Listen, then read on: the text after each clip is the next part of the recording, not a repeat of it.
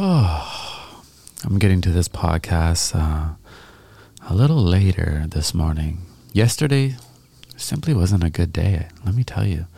My day just started off on the wrong foot. It happens sometimes, doesn't it?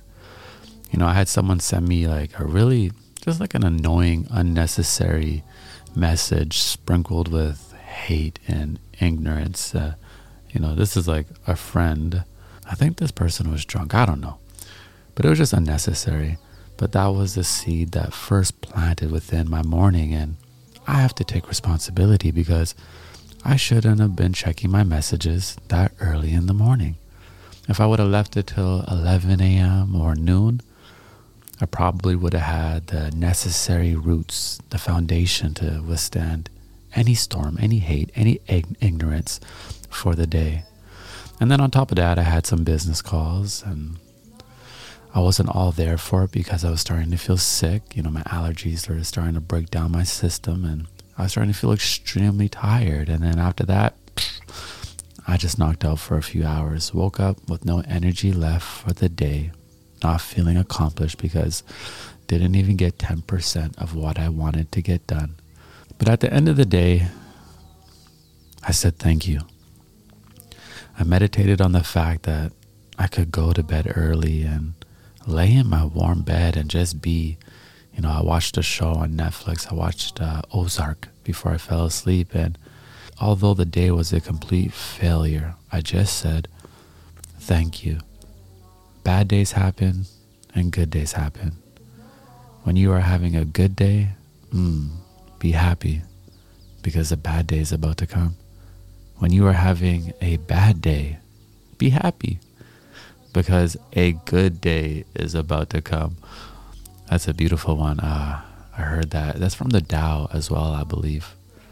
But each day is building your testimony, right? You are a visible testimony. And everybody loves a good testimony, right? What are movies? What are books? What is a story? A lot of time it's a testimony, you understand? A story of struggle to triumph you don't realize that the things that you go through, the things that you overcome, the things that you share with your friends and family and community, your honesty, your transparency when called, brings others closer to peace, to source, to God, because they can see that God, that life is working through you, for you. When you have a horrible day and you don't get angry and you simply have gratitude your neighbor learns. When someone attacks you verbally and you turn your head and you pray for them, your friends all learn. When you get up and you try again and you put your best foot forth and you overcome the roadblocks that were placed in front of you and share your journey, your whole community learns what resilience and faith is. You are a visible testimony. You understand? Like right now, whatever you are going through, we know that you are growing through. You know, in the Bible, there uh, the writers always confuse me because in the Old Testament, the writers would always say the God of Israel or the God of Jacob or the God of you know Moses or Abraham. They they didn't just say God, like God of the earth. They specifically said the God of this person or place. And I'd be confused. I'd be like, what? So God only loves Israel? God only loves this person? Obviously not, right? I'd be like, what, what about Brazil? Brazil's a vibe. I've been there. I love Brazil. Why are these people, why is this place so chosen if God made the whole world?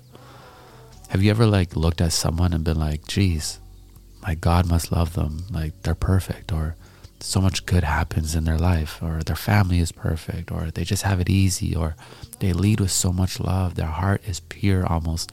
There's a light to them, there's this essence to them you just can't quite explain. They just, they have this glow to them and they're able to accomplish so much. And then you look back at yourself and you question yourself. We all do it because we compare ourselves. But sometimes we don't realize that the people we are looking up to, the people we look to and then we get jealous, they are visible testimonies, you understand? not placed in your life so you can feel bad about yourself, but placed in your life so you could have hope, so you can see that whatever you are striving for is possible. But uh, back to the Bible, you know, I, I really do love the Bible. Um, it's one of my favorite books. I mean, it's my favorite book to read. I find it to be like a big brother. Um, it morally checks me and keeps me on the path of striving for righteousness. It's literally like a big bro um, helping me with my understanding when I get lost in my own sauce, because it happens to all of us, right? But, anyways, um, when the writers would refer to God as like, you know, the God of Jacob or the God of Abraham, you know, there was so many other gods that people were serving, right? Like they were serving all these type of gods and idols. So it was very important for God to make his presence real in the people that he chose. And he would often choose broken people, you understand? He would often choose people who you would think wouldn't have the power, wouldn't have the ability to overcome or to lead or to preach or to teach. He would choose broken people. Why? Because those are the best people for a testimony, you understand? It's not that God loved them more, but God simply wanted everybody to come back home, to come back to God, to come back to Source, to come back to the real, true place. So God uses people specific people to be visible testimonies, you understand? And you, my friend, may be a visible testimony. Everything that you're going through, you are growing through. The struggles that you feel are directed at you, you know, karma or revenge or bad things just happen to you. Your disability, you understand? Your lack of advantage starting out in life. What if that is all being used because you're going to be propelled, you understand? Propelled to inspire your neighbor, your friend, your family, your community. Maybe you are the one to break the chain of generational trauma, and you are going to be the one to build generational wealth. And it's going to be it's going to be a great story because nobody was wealthy ever in your family. Go back 10 generations. You were the one to make that shift. We usually think blessings equal favor, but we never see our roadblocks as an opportunity for our triumph, as an opportunity to build our story. Like I always say, let the best story win. Those bad days aren't necessarily punishment, revenge, or karma.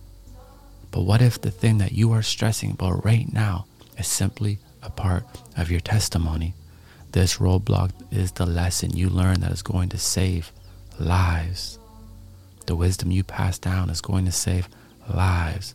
The love you show in the face of jealousy is going to transform the hearts in your circle to where everyone can finally work together instead of competing against one another. What if?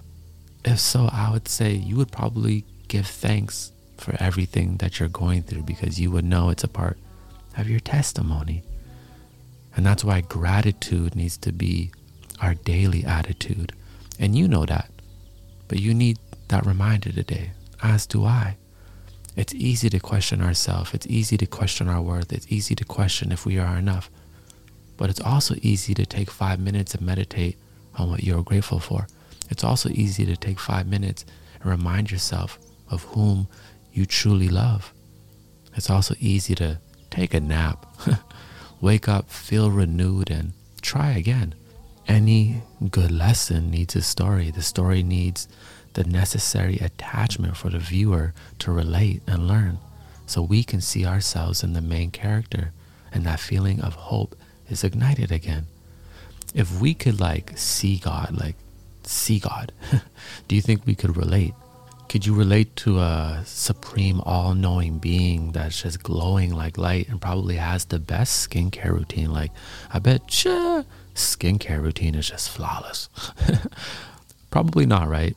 And uh, God would just be too perfect for us to fully relate to. But another human being who was flawed, like us, someone who has anxiety, someone who worries, someone who isn't the most confident, who does good and does wrong, who makes mistakes, who doesn't know everything, who has struggles, can we relate to? Yes, of course we can relate to. And when they overcome and they share their story, what happens? They inspire us. Why? Because we can see ourselves in them. and the discipline, the faith, the strategies they share, we listen closely because they are now a visible testimony. And so are you.